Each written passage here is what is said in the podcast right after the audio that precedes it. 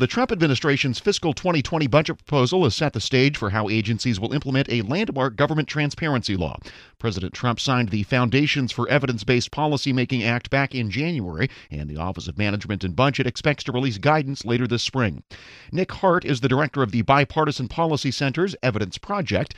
He tells Federal News Network's Jory Heckman what evidence based policymaking means for the Trump administration and what to expect going forward. I think there are actually a number of uses of evidence in how some of the budget decisions were made, though there are probably a number of people out there that might not agree with how the evidence was used. There's a volume that was released that's called the Major Savings Volume, and it highlights the big changes that the administration is proposing to funding across the board for certain programs or policies. And if you look at that volume very carefully, it does make reference to a number of evaluations or studies that have been conducted that helped inform how decisions were made.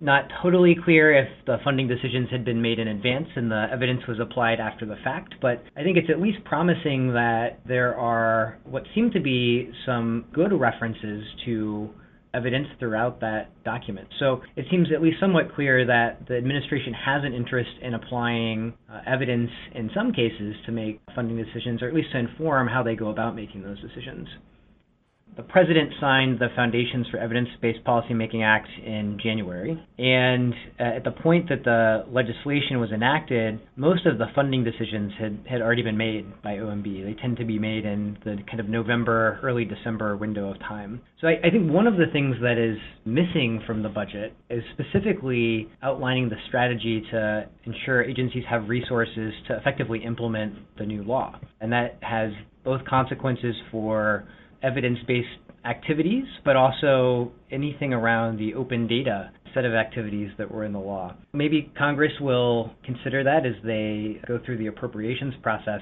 But at least in the budget proposal as it was released, there doesn't seem to be really any indication that new resources were made available for implementing those provisions. I was intrigued by this idea of a U.S. federal data service. Do you get a good sense of what that would look like if it was stood up? It appears, based on what's in the budget, that the proposal to have a federal data service as part of the Department of Commerce is actually giving a nod to an idea that came out of the Commission on Evidence Based Policymaking, something they called National Secure Data Service. So, based on the various pieces of the budget, sort of taking them together, it seems that the idea is to have a place that is really charged with pioneering privacy protective approaches to using data, but also trying to better connect or link data across government agencies. I think this is actually a really cool idea. It's a really promising idea that's in the budget and the fact that it does sync back to something that came out of these unanimous recommendations from a federal commission hopefully gives it a little bit of traction when the proposal makes it up to Congress. And my hope would be that Congress would take it into serious consideration based on the time and energy from the Evidence Commission really fleshing out the idea. Now, what we don't see from the budget proposal is a lot of specifics. So I think that potentially means there's some forthcoming conversations, maybe some forthcoming additional details from the administration, and I think all of that is, uh, as of yet, unclear. Right, right. And and maybe something else in that category of maybe not with a lot of details. The idea of, of learning agendas, of having like a multi year plan in place to have goals for some of this evidence based work. And so if you could just maybe unpack maybe a little bit more of, you know, what you're seeing in the budget document and going forward, what that should mean for agencies.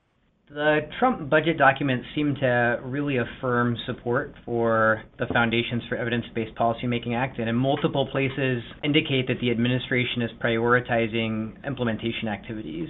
There's, of course, a lot of details to be figured out for precisely what that means, but the learning agenda concept is one that gets a lot of attention and I think holds a lot of promise for agencies in ultimately framing the strategies for implementing this law in a way that makes the most sense for them. So the whole concept of a learning agenda is that it's a sort of strategic plan for research and evaluation. So if senior officials in an agency take time to consider what their core policy priorities are, and of course everyone will do that, but also what they need to know to make good decisions about those policies, we can incorporate that information into the learning agenda and then over time create a feedback loop with the research community to uh, ensure that the kind of information that policymakers are really asking for is ultimately available. So the administration, with, without a doubt, is supportive of the concept. It was both included in this budget as well as in the government reform package that the administration put out last year. They uh, clearly endorsed the concept even before the Evidence Act became law, that they wanted agencies to begin the process of developing learning agendas.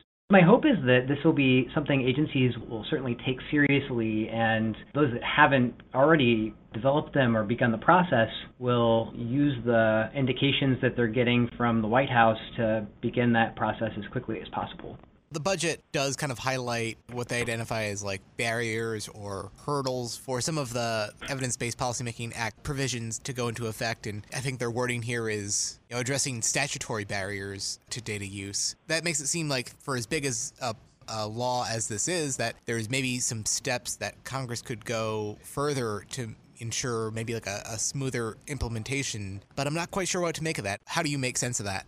Uh, my sense was the administration was not in any way critiquing or criticizing the the Evidence Act, but rather suggesting that there are barriers to data access that weren't addressed by that law that still need to be addressed. So one specific proposal that's incorporated is actually a suggestion that came out of the Commission on Evidence-Based Policymaking back in 2017 that we should expand access to an existing data system called the National Directory of New Hires for conducting policy research and program evaluation. So that's a data system that has income and earnings information that is provided by states.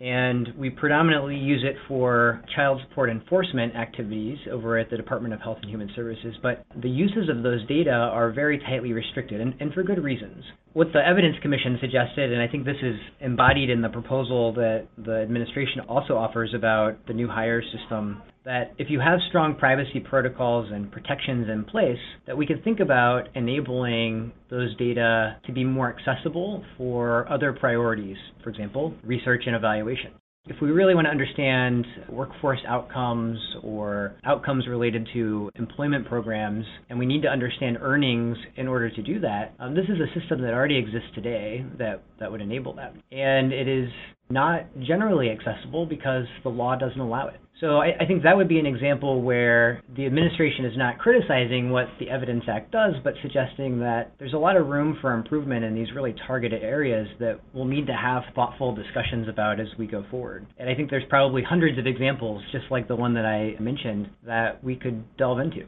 That's Nick Hart, the director of the Bipartisan Policy Center's Evidence Project, talking with Federal News Network's Jory Heckman. You can listen to this interview at federalnewsnetwork.com slash Federal Drive. This episode is brought to you by Zelle. Whenever you're sending money through an app or online, it's important to do it safely. Here are a few helpful tips. First, always make sure you know and trust the person you are sending money to. Second, confirm you have entered their contact details correctly. And finally, if you don't trust the person, or your recipient is rushing you to send money right away, think twice before sending money through an app or online.